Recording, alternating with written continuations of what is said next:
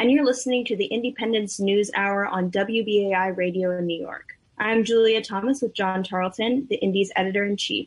You can find our recently released June print edition in our red and white news boxes across the city. You can also find us on online at, at indypendent.org, I-N-D-Y-P-E-N-D-E-N-T dot O-R-G.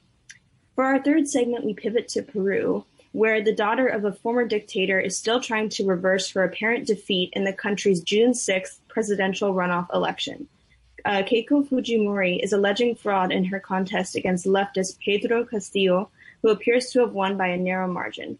Fujimori's attempts to annul 500,000 votes in heavily indigenous parts of the country, despite no evidence of systemic voter fraud, are delaying the official announcement of the results.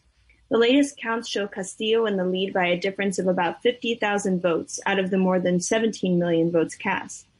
A victory for Castillo, a union leader and former schoolteacher who is the son of peasant farmers, would mark a significant shift to the left for um, Peru, which, uh, which has long been a stronghold of neoliberalism. Fujimori, who is the daughter of Alberto Fujimori, a former Peruvian dictator, who is now in prison for human rights abuses and corruption, is also trying to stay out of jail due to her ties to an ongoing corruption case. Here's Keiko Fujimori speaking at a press conference last week about how her efforts to contest the election results are part of a larger quote unquote battle against communism. El Perú es un nuevo epicentro de confrontación. Confrontación entre el comunismo y una economía libre, entre el control de la prensa y la libertad de expresión. That's Keiko Fujimori saying Peru is a new epicenter of confrontation. Confrontation between communism and a free economy, and between press control and freedom of expression. International observers and progressive forces around the world continue to express serious concern over Fujimori's allegations and have said they are an effort to steal the election. To talk more about the evolving situation in Peru, we're joined by Medea Benjamin, co-founder of Code Pink. She was recently in Peru to observe the elections. Medea, welcome to the Indypendent News Hour. Hello, Julie and John. Nice to be on with you. Yeah, thanks so much for joining. Um, so, you, uh, Medea, you were recently in Peru. Tell us about you know your observations on the ground, what you saw and experienced, and you know as people were at the polls June fifth, and now in the time since, we are now seeing these allega- Fujimori's allegations of, of voter fraud. Well, in Lima, it's a very conservative city. It's the opposite of the United States, where the cities tend to be more liberal and the countryside more conservative.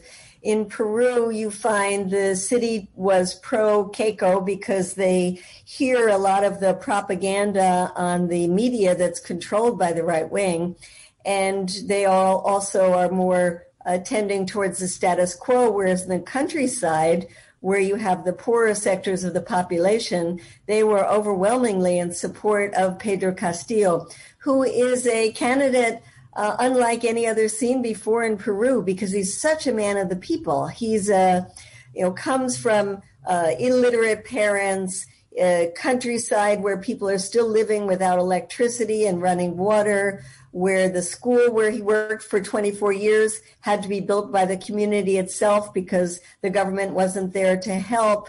He's been a union activist for the teachers. He's a farmer. He grows sweet potatoes. Uh, he plows his own field. He wrote a road to the voting booth on horseback. He uh, goes around uh, with a big uh, hat that's um, the uh, the wide brimmed hat of the peasants working in the field. And then he carries around a big oversized pencil uh, that has become the symbol of his campaign. So everywhere you go, you see uh, among his supporters uh, different variations on this pencil. Uh, and it's a very great symbol because it is part of his whole message that we need to invest in education, in healthcare, and the needs of the people. And the slogan for his campaign is a very beautiful one, which is uh, "No más pobres en un país rico," which is no more poor people in a rich country. And then he ends it by saying "Palabra de maestro," listen to the word of the teacher. So it was a beautiful campaign he ran, although he was smeared terribly by this right wing slander trying to make him out to be a terrorist, a communist, wanting to turn Peru into the next Venezuela or Cuba. Uh, but as you said in the intro, it looks like he is just squeaking by in this cliffhanger of a race. And, and what does uh, Castillo propose to do? And unfortunately, we're running short on time. Um, sorry you get the short shrift here, but can you give us a, a quick sense of uh, what Castillo uh, would do if he prevails in this election? He wants to rewrite the Constitution so it's not one that is geared towards multinationals and the market, but instead gives a greater role to uh, the government to regulate the markets, to renegotiate the agreements with uh, multinational corporations, especially the mining companies, so that more of the profits stay in the country and put more of the budget into things like education and healthcare and secure greater support for indigenous rights and rights of nature. Hmm. And, and uh, you know, for our listeners, uh, with, with, Peru, as you said, uh, Lima is uh, quite conservative. Uh, Lima was also, I mean, the, the where the, the viceroy of Spain uh, was, was set up, and there's definitely a, a, a strong conservatism that runs in Lima going back centuries and, and, then the indigenous population in the countryside.